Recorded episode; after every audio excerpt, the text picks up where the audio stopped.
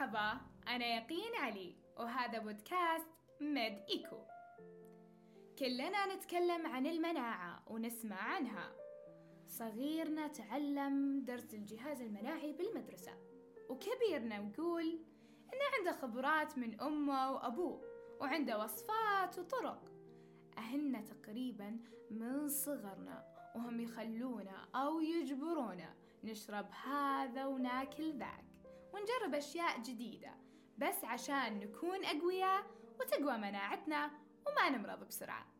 وكلنا في الوقت الحالي تضاعف عندنا هذا الاهتمام مع جائحة كورونا العالمية. الله يحمينا وياكم. بس السؤال اللي يطرح نفسه بجد، إيش هي المناعة بالضبط؟ وهل فعلا صحيح بأني إذا تناولت برتقالة في اليوم بتزيد مناعتي وبتفرق معي صحتي بشكل كبير؟ هذا راح يكون محور موضوعنا في هذه الحلقة. بداية يا أعزائنا المستمعين، المناعة جهاز معقد جدا ويحبنا كثير ومتكفل فينا منذ خروجنا على هذه الدنيا، متخصص في الدفاع عنا، نقدر نسميه بطننا القوي. يتكون من أعضاء تعمل بتكاتف مع بعضها البعض، مثل جلدنا الخارجي.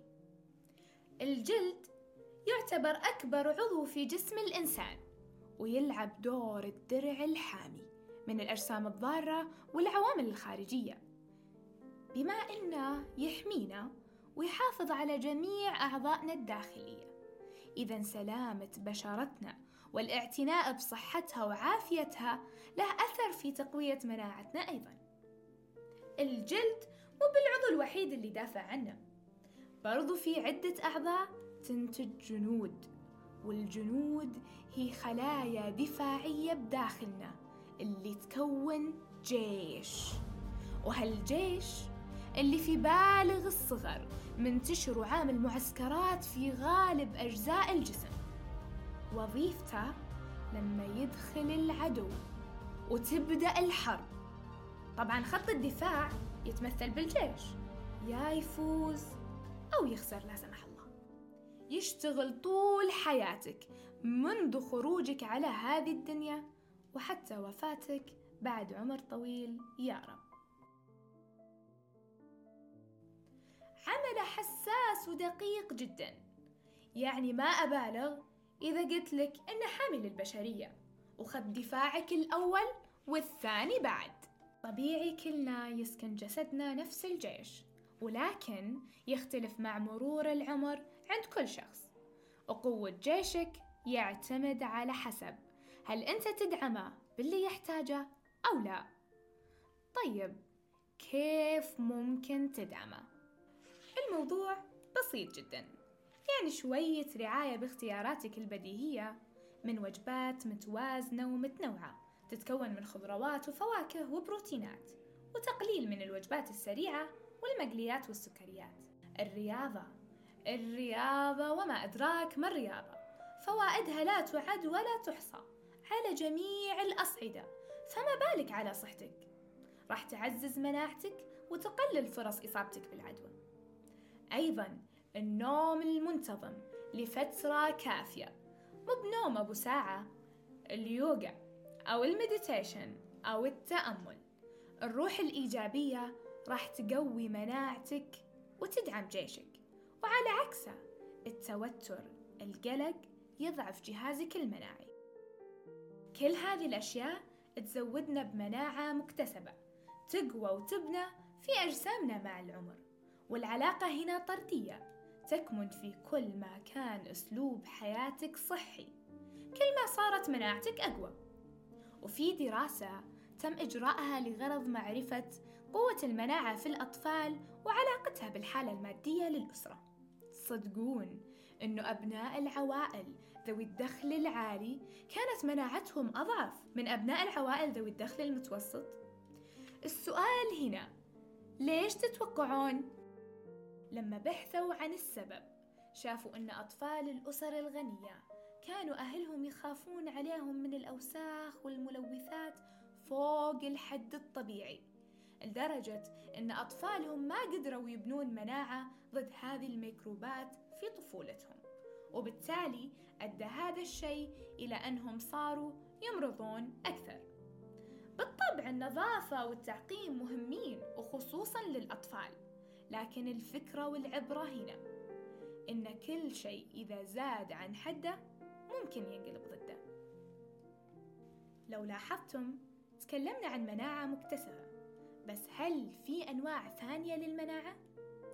إي نعم، المولود اللي لسه أعضاء صغيرة على قد حجمه كيف بيحارب الأجسام الضارة حوله؟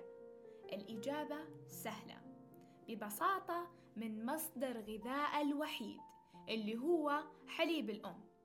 حليب الأم يا جماعة، سبحان الله، حليب الأم مزود بعدد هائل من الأجسام المضادة الكفيلة بمنح مناعة مؤقتة للرضيع إلى أن يكون قادر أنه يبنيها ويكتسبها بنفسه، وهذا بحد ذاته دليل على أهمية الرضاعة الطبيعية، لأن الحليب الصناعي راح يحرم الطفل من أخذ هذه المناعة الطبيعية. لذلك لازم ننصح جميع الأمهات أنهم يركزون على أهمية الرضاعة الطبيعية ويتركون الصناعي. لحظة لحظة، ما خلصنا. بعد تقدر تساعد الجهاز المناعي أنه يتعرف على مسببات العدوى من خلال أخذ التطعيمات اللازمة واللقاحات الموسمية وغيرها، كذا تزود مناعتك بصورة عن العدو المحتمل على أساس تتعرف عليه وتحميك منه إذا لا سمح الله وأصبت فيه. التطعيمات تعتبر من أحد أعظم إنجازات البشرية، ولكن لا زالت معارضة التطعيمات موجودة ليومنا هذا، متخيل؟ مع أن الموضوع بسيط وفعال وآمن وعليه دراسات بحثية كثيرة، لكن الشكوى لله. طيب تعرف شنو أهمية اللقاح لجهازنا المناعي؟ التحصين هو وسيلة بسيطة وآمنة وفعالة للحماية من الأمراض، بحيث يدفع الجسم لبناء مقاومة لعدوى معينة وتقوية جهاز المناعة. طيب كيف؟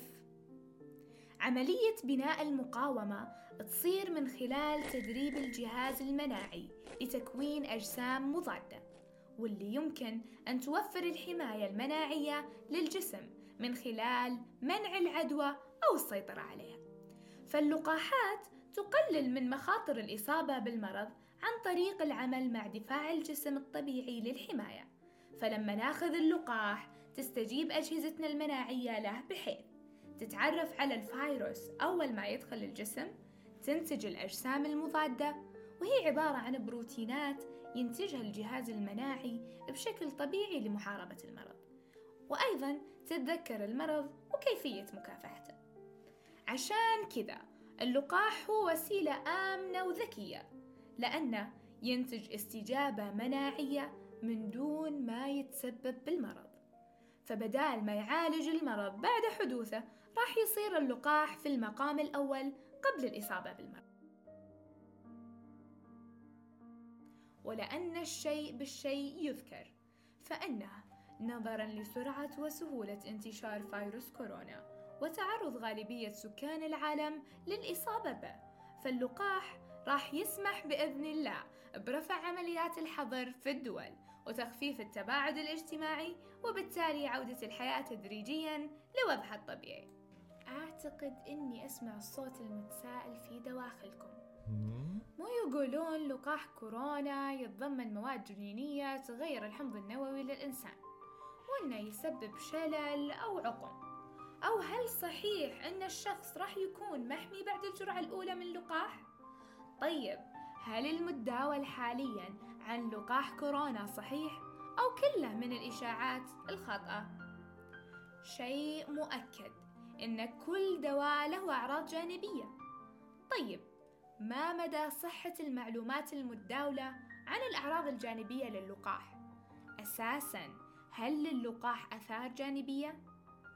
في البداية لقاح كورونا مثل مثل أي لقاح آخر، يمكن أنه يسبب آثار جانبية للبعض مو للكل، وعادة تكون هذه الأعراض خفيفة ومؤقتة.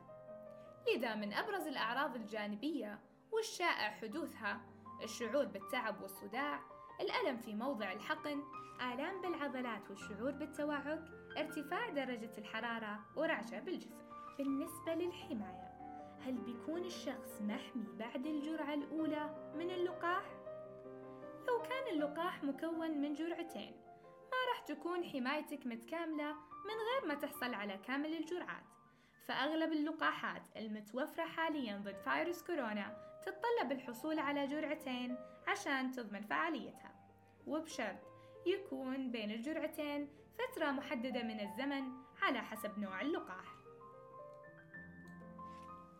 وبالأخير نقدر نقول لك إن تغيير أكلك وأسلوب حياتك ليوم أو يومين ما رح يرفع مناعتك بشكل فعال، ولكن استمرارك وتوازنك هو السر في كسب مناعة قوية تقدر تعتمد عليها. وتذكر أن خير الأمور أوسطها دائما وأبدا.